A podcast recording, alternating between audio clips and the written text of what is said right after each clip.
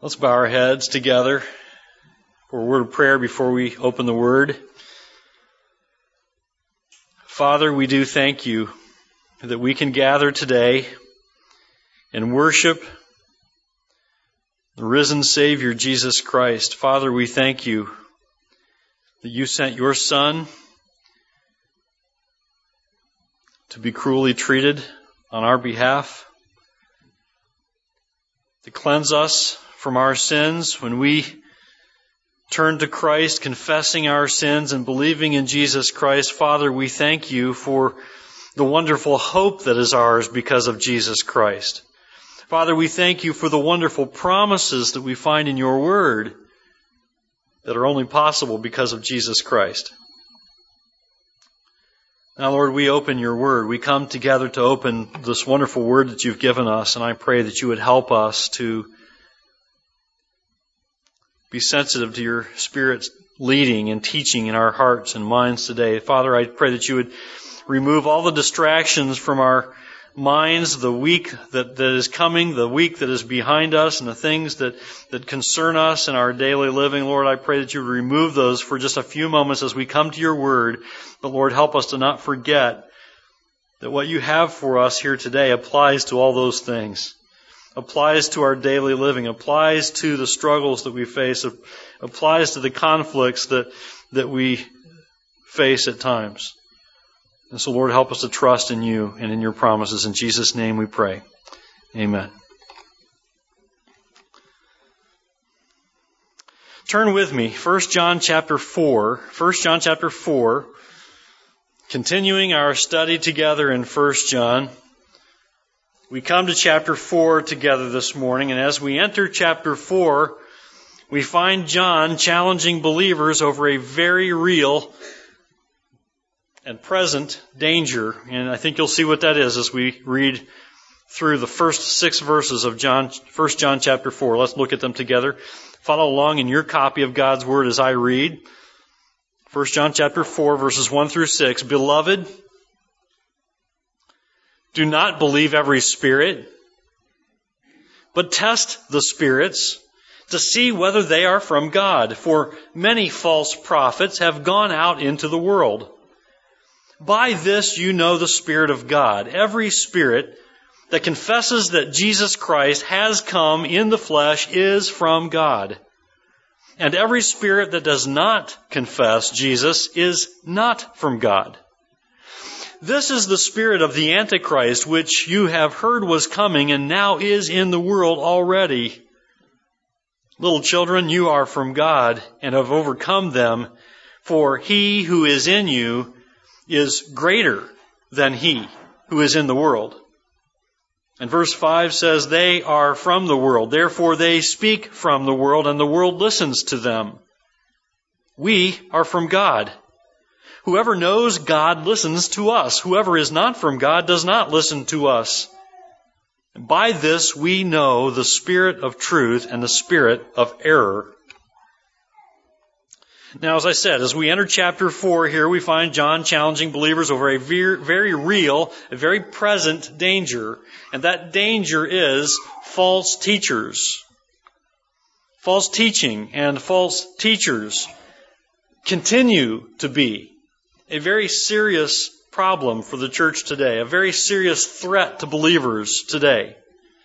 If there's been any change between the time that John wrote what we just read and now, if there's been any change, it is that false teaching has only grown, has only increased, and multiplied into a, a multitude of elaborate systems now, the reason for this is that Satan has never taken a vacation, right? Satan and his demons have never taken a vacation from their mission of, and this is their mission, they want to corrupt God's truth. They have not taken a break from spreading error. They have not taken leave of, of causing confusion among believers. That is what they're, they are, that's what they're here for to do the work of the father of lies, Satan, the deceiver. Now, wouldn't it be nice if false teachers were easy to expose? Wouldn't it be nice if they would, I don't know, wear a big red hat or something, right? Or, or say, you know, I'm going to tell you a bunch of lies, but I want you to believe me, okay? And we'd say, wait a minute, you just said you're going to tell me a bunch of lies. It'd be nice if they were easy to spot, easy to expose. Wouldn't it be nice if that were true? Wouldn't it be wonderful if those who were teaching falsehoods about God's Word could be easily identified and avoided? Like the story I read about the deceptive grocer told by a fellow by the name of Lawrence Barr who writes, the grocer operated a small store in Arkansas in the 1940s. A customer had come in who was having company the next day and told him she needed a large chicken since she was having a lot of visitors. He pushed his hand down into the bin of ice where the chickens were kept and came up with a chicken. When he put it on the scale, she, she stretched to see the weight and declared, I need one larger than that. So he put the chicken back down in the ice and fumbled for another. To his chagrin, he had no other chicken. So with, with that, he pulled out the same chicken. And to the weight of it, he added a hidden finger on the back of the scale.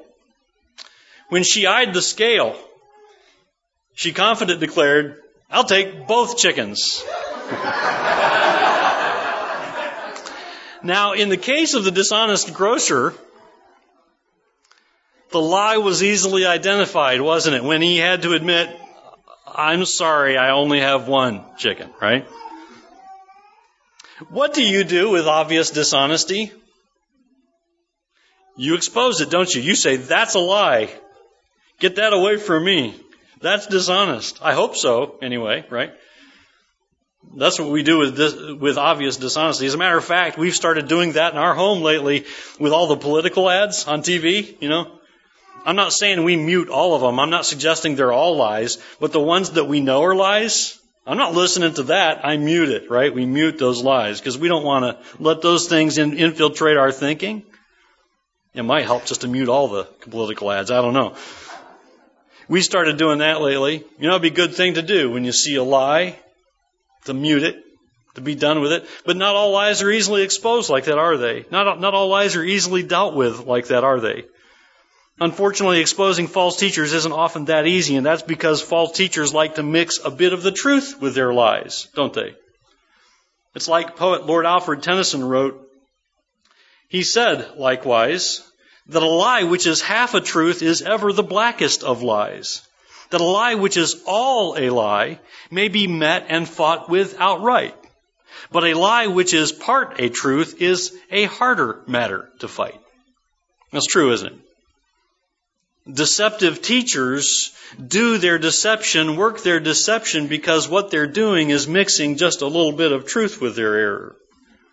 Identifying those who deceive believers with their teaching may be more difficult because they often do tell part of the truth. But the good news is there is a way to identify false teachers and their teaching. And John points to it here in our passage. Let's take a closer look at what John says about dealing with false teachers and their teaching this morning. First, of course, let me just pause here at the beginning where we can see that John addresses the church. He is addressing the church because he's instructing believers here, and we can tell because he uses this, this phrase that's common with John. He says, beloved. He begins with this warm greeting, beloved. Six times John addresses believers in 1 John as beloved, meaning those who are loved divinely in God. Maybe I ought to start greeting you as beloved. How'd that be? Good morning, beloved, right? It's true, isn't it? And John addresses the believers, which brings to mind a, an important point for us. What follows is critical for all believers to pay attention to. We ought to give this our close consideration this morning. John says, verse 1, Beloved, do not believe every spirit. And what he's talking about when he says the spirit, don't believe every spirit. What he's talking about here are people who come along and state that what they're teaching is connected with God's truth. People who come along and say, you can believe me because I'm teaching the truth of God's Word, or you can believe me because I'm speaking for God. John says, uh-uh, do not believe every spirit. It's like your mama taught you, right? Don't believe everything you hear. Don't believe everything you hear. Don't believe, John says, everyone who claims to be speaking the truth for God. You know, like your mother taught you, don't believe everything you hear. How foolish it would be for us to believe everything we heard that was claimed to be the truth about God's Word. You know, it'd be as bad as believing everything that we hear in the news. You don't believe everything you hear in the news, do you? It would be as bad as believing everything that you find on the internet. Oh, you don't believe everything you find on the internet, do you? it would be as bad as believing everything that your friends email you. You know, those emails that they forward, that got forwarded to them, that somebody forwarded to them, and they say, if you don't forward it, you know, you're you don't forward everything everyone sends to you, do you? You, you carefully discriminate which ones you forward, right? It would be careless of us, it would be dangerous for believers to believe everything that they hear. It would be dangerous and foolish for believers to take as gospel everything proclaimed by anyone who professes to be speaking God's truth. And so John says, listen, be careful. Don't believe every spirit. Now, this is true for us. It's true for you in this church. It's true for you whether you go to some other church 90% of the time in whatever pulpit you hear God's word being declared. You had better be careful that you don't believe everything you hear without trying it. And I'll talk about that in a moment. It's true for us whether it's teaching that we receive through the printed word, in the books that we read, whether it's online, whether it's in the teaching that we listen to, whether it's from this pulpit or any other pulpit, or teaching that we hear on the radio or listen to on the internet, or teaching that we watch on television or watch on video. That just about covers it all, doesn't it? We would be terribly confused and easily led into error if we believed everything. So, what does John tell believers to do instead of believing everything that they hear and everyone who is teaching? Look at verse 1 again. Don't believe every spirit. Do not believe every spirit, but test the spirits to see whether they are from God. And what he's talking about too, again, I go back to that, what he's talking about, when he talks about testing the spirits, he's talking about testing the teachers who claim to be speaking for God, for God, speaking the truth of God's word. So I put it this way, John is saying, hey, it's time to test the teacher. You know, teachers love to give tests. We have some teachers here, right? You just love giving tests, right? You just take joy and reveling in watching your students squirm. Well, now it's time for us to test the teacher. Unfortunately, I'm your teacher, so it's time for you to test me, right? You gotta test everyone who claims to be a teacher for God's truth. You gotta, you gotta test every book, every magazine article, everything you find on the internet, everything you watch on television, every video, every article, every piece of information that comes to you supposing to be God's truth, it is to be tested. Now, using the word spirits here, John emphasizes that there are spirits, as in plural as in more than one. Yes, believers have the Holy Spirit, right? Believers have the Holy Spirit to instruct, to encourage, to comfort, to guide. And teachers ought to be tested to see whether what they are teaching is from God. Because not all teachers' teaching is from God. The word test here means to try. It means to scrutinize. It means to prove or to examine, and this is the role of every believer, and especially so those who are leading the church. But none of us are excused from testing the teacher. If you're a follower of Christ, your responsibility is to help make sure that what's feeding your mind and your soul is in agreement with what God's Word says. Believers ought to closely examine and scrutinize all teaching as to whether it is genuinely biblical teaching or not.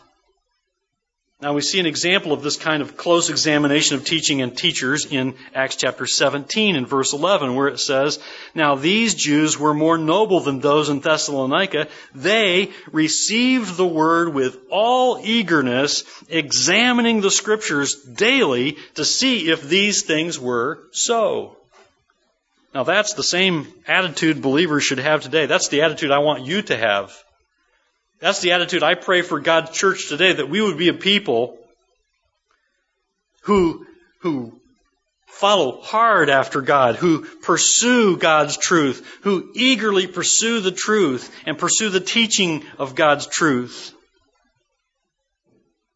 And then examine that truth according to the scriptures. Because it's possible that what you are hearing is not from God. And if it's not from God, just think with me for a moment here. If it's not from God, then whose teaching is it? Verse 1 says, chapter 4, verse 1, For many false prophets have gone out into the world. Now here's why we closely examine what we're being taught. Here's why we test the teacher. Because many false prophets have gone out into the world. Now, Whose prophets are these false prophets? Right? You're getting the connection, right? Here's where we need to take very seriously this admonition from John that we are to test the teacher and the teaching. We dare not take lightly. We dare not shrug our shoulders and say, well, you know, it's from a reputable source. We, we need to be careful. We dare not take lightly something we test and find not to be in agreement with God's Word. We dare not take lightly something that we test according to God's Word and find to be in disagreement with God's Word. Why? Because if it's not in agreement with God's Word, then it's from somewhere else. And if it's not by the Spirit of God, then whose Spirit is it? It's the work of Satan. All false teaching is from Satan. That sounds like a strong statement, doesn't it? All false teaching, it doesn't matter who's teaching it. All false teaching is from Satan. You think not? Think again. Consider this biblical description of Satan that J.I. Packer writes when he says, Satan's deceptive cunning is highlighted by Paul's statement that he becomes an angel of light, disguising evil as good. As he was Christ's sworn foe, so now he is the Christian's. Always probing for weaknesses, misdirecting strengths, and undermining faith, hope, and character.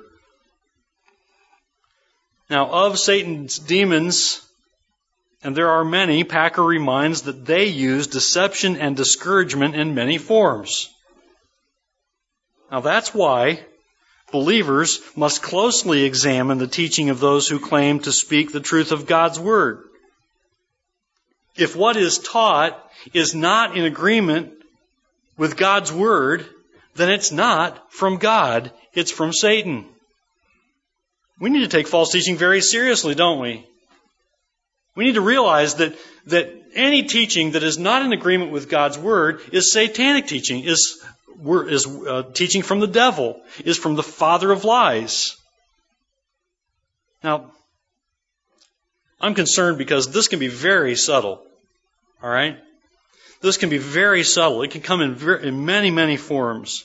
And very often our defenses against the deceit of the devil are lowered for one of several reasons. For one, we might believe that a huge TV ministry must be okay because the church behind it has grown to several thousand members. I would, I would exercise caution. Just because a church is large doesn't mean that it's speaking the truth and, and preaching and teaching the truth.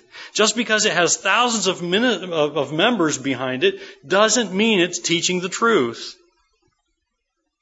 Just because the preacher has authored many successful and best-selling books doesn't mean he's teaching the truth. We need to be very careful to not let the size of a church, whether large or small, be the measure of truth. And I would say that that would be true in either direction. Just because a church is small doesn't mean it's telling the truth. Just because it's big doesn't mean it's telling the truth. Just because there are a lot of members in a congregation doesn't mean it's not telling the truth. And just because there aren't many members doesn't mean it's not telling the truth. So we need to remove the size of a congregation from the equation. We need to be very careful about this. Only God's Word should be our measure for truth. Why is that? Because it's been proven again and again that many people can be deceived. Satan, the father of lies, is at work today deceiving people and taking them away from the truth. And thousands upon thousands of people can be deceived and taken away from the truth. And so the size of a congregation should not be an indicator as to whether it's speaking and teaching and preaching the truth. For another example, consider the books that we read.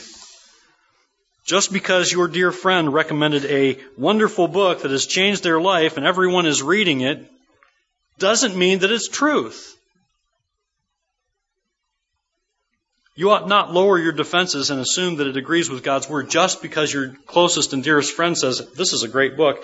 Everybody's reading it. It's a bestseller. It's on Oprah's, well, you know, there's, there you go. It, it's on, you know, somebody's best selling list. It's on the top of the New York Times best selling list. Wherever it is, be careful. Just because it's best selling doesn't make it truth. Believers ought to closely examine and scrutinize all teaching as to whether it is genuinely biblical teaching or not. So, how do we test the teacher? We're all responsible to do this as followers of Christ. This is our individual responsibility. It's also the responsibility of the leadership of this church, especially so. How do we test whether a teaching is of the Spirit of God or is of the Spirit of the devil? Let's keep going. Look at verses 2 and 3. Verse 2 and verse 3. By this you know the Spirit of God. Every spirit that confesses that Jesus Christ has come in the flesh is from God. And every spirit that does not confess Jesus is not from God. This is the spirit of the Antichrist which you heard was coming and now is in the world already. John is saying, do they teach that Jesus Christ came in the flesh?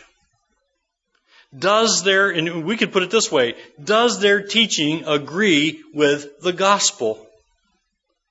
You see, in Paul, in, in John's day, what he was dealing with, there were those teaching, which is one of the reasons John is writing this letter that we've been studying there were those there who were teaching that Jesus was not God in human flesh. That he could not have come. God could not have come in, Jesus, in, in human flesh. So Jesus was not God in human flesh, in direct opposition to what, what the apostles were teaching. And they taught as if they were speaking for God in the matter.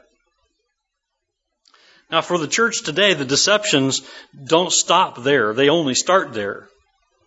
For the church today, the deceptions are many and varied and elaborate and systematized. And for the church today, we could, we could detect much false teaching by measuring what is taught against whether it agrees with the gospel of Jesus Christ.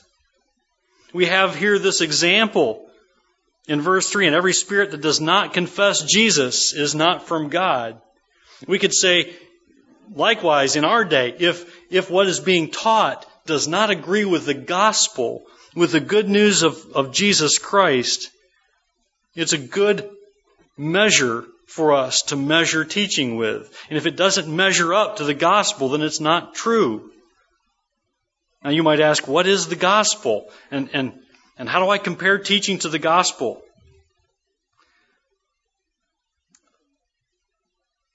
pastor by the name of Thabiti Anyabwile writes in a book that he authored recently called What is a Healthy Church Member? And he writes about the need and necessity for church members to be uh, gospel fortified believers, believers who are grounded and saturated in the gospel so that they know it, so that they understand it, so they can tell the gospel to others, the good news of Jesus Christ. I think what he writes about the gospel is very helpful for us because it can be a good standard for us to measure truth with or, or untruth with. He writes, defining the gospel this way the gospel or good news of Jesus Christ is that God the Father, who is holy and righteous in all his ways, is angry with sinners and will punish sin. Man who disobeys the rule of God is alienated from the love of God and in danger of an eternal and agonizing condemnation at the hands of God. But God, who is also rich in mercy, because of his great love, sent his eternal Son, born by the Virgin Mary, to die as a ransom and a substitute for the sins of rebellious people. And now, through the perfect obedience of the Son of God and his willing death on the cross as payment for our sins, all who repent and believe in Jesus Christ, following him as Savior and Lord, will be saved from the wrath of God to come. Declared just in his sight, have eternal life, and receive the Spirit of God as a foretaste of the glories of heaven with God Himself. It is this message, says he, briefly stated here, that we must imbibe and delight in if we are to be healthy church members. And I would agree with Thabiti in saying it is that definition of the gospel that we had better make our own if we're going to be able to judge whether we're hearing the truth or not. You see, the gospel the good news of Jesus Christ ought to saturate the heart of every believer. That's what we're all about as a church, helping you learn how to saturate your heart and soul and mind and your passions with the gospel of the Lord Jesus Christ. It's one of the reasons that I pointed out the TRG, the theology reading group that I'm encouraging men to join together with me to learn about God so that we can become more Christ-like in the way that we live. So that we'll know the gospel, so that we'll know the word, so that we'll be able to witness effectively and point people to Jesus Christ with our lives. And that gospel, that good news of Jesus Christ, is a solid defense against false teaching. John points to another way to expose false teaching. He says in verse 5, look at it with me. And this is very common for us today. We see it everywhere. Verse 5, they are from the world. Therefore they speak from the world and the world listens to them. In other words, he's saying these false teachers, they're speaking from the world's point of view because they are from the world and they are not from God. And since they are of the world, the things that they teach are music to the ears of those who do not want to be inconvenienced by the truth of God's Word. And the teaching that they teach is salving the consciences of the hearers. The questions we could ask is, is this teaching that I'm hearing, is it salve to my itching ears? You know, the scriptures warn that in, in the last times people will have itching ears. In meaning, it means that, that all we want is to hear things that make us feel better and don't convict us of sin and don't challenge us with our own depravity and our need of a Savior. The world will not want to hear the truth, and that's very true, isn't it? So we could ask, is what I'm hearing teaching to itching ears? Are they teaching to itching ears? Are they trying to please people with what they teach? If so, as John says in verse 5, they're from the world, therefore they speak from the world, and the world listens to them. The world listens to that kind of teaching because it wants to hear that kind of teaching. It listens to teaching that salves their conscience and makes them feel better about where they are instead of convicting them of sin because that's where they want to be. But on the other hand, those whose teaching is from God, those whose teaching is by the Spirit of truth, listen to the apostles' teaching. They listen to the apostles' teaching. They listen to what the apostles taught and teach. Look at verse 6. John says, We are from God. He's talking about he and the apostles. We are from God. Whoever knows God listens to us, listens to the apostles. Whoever is not from God does not listen to us. By this we know the spirit of truth and the spirit of error. Here's how to judge false teaching. Is it in, is it, is it taught in conjunction with what the, the apostles teach? Are those teachers listening to what God's Word teaches? And are they teaching the truth of God's Word? Those who are teaching truth listen to the teaching of the apostles. Listen to the teaching of God's Word. Their teaching is in agreement with that of the apostles' teaching. They teach what the apostles taught. For the church today, we're talking about what God gave the church through the apostles' teaching, which is contained in the New Testament. Now, do you want to expose false teachers when you hear false teachers teaching, and do you want to expose their teaching for what it is? You can do so by comparing what that teacher is teaching with God's Word. That's why it's so critical that we be students of the Word. That's why it's necessary for us to, to know God's Word and read God's Word and to saturate our hearts and minds with God's Word because those who know God agree with God's Word. And those who do not know God will not agree with God's Word. Now there's an implication here. And I've already touched on it. The implication, of course, is that we must know and apply God's Word. We must know it. And we must live it. And what helps us know and understand God's Word is being devoted to knowing and understanding the Word as we see the early church doing in Acts chapter 2 verse 42, where it says of the church, and they devoted themselves. What's devotion? But if not a serious commitment, right? They devoted themselves to the apostles' teaching and the fellowship and to the breaking of bread and the prayers. Note that they gave themselves to the apostles' teaching, to what the apostles taught. That's our part, isn't it? That's our part. We have a part to play in exposing false teachers and guarding our hearts from, from untruth. We have a part to play in guarding our hearts and souls and minds from the lies of the deceiver. And that's our part. To know God's Word and apply God's Word. But what I haven't touched on yet is the Holy Spirit's part. There is hope. Maybe you noticed we skipped verse 4. There's hope, there's encouragement, there's comfort for believers right in the middle of this teaching from John to test the teachers. Look again at verse 4. John says, Little children. In effect, he's saying, Look to your heavenly Father, little children. Like a child looks up to his father. Little children, you are from God and have overcome them. For he who is in you is greater than he who is in the world. You see, for the believer in Jesus Christ, there is this wonderful promise, isn't there? This is certain. Though there are false teachers whom Satan is using to deceive, you can expose those whose teaching is in opposition to the word. You can be guarded against their false teaching because he who is in you is greater than he who is in the world. God the Holy Spirit who is in you is stronger, is greater, and will overcome the ones, Satan and his demons, who are speaking to deceive you. Now we ought to be encouraged by this truth as well, that, that we ought to we ought not be surprised when there are those who will believe anything. Well, there, there are those who are deceiving. We ought to be encouraged by this truth that we ought not be surprised that the spirit of the deceiver is at work in the world today. You know, sometimes we, we are surprised, aren't we? We see something we think, how could somebody believe that? Look at how many thousands of people are following that rubbish. That's not, that's not the gospel. How could people believe that?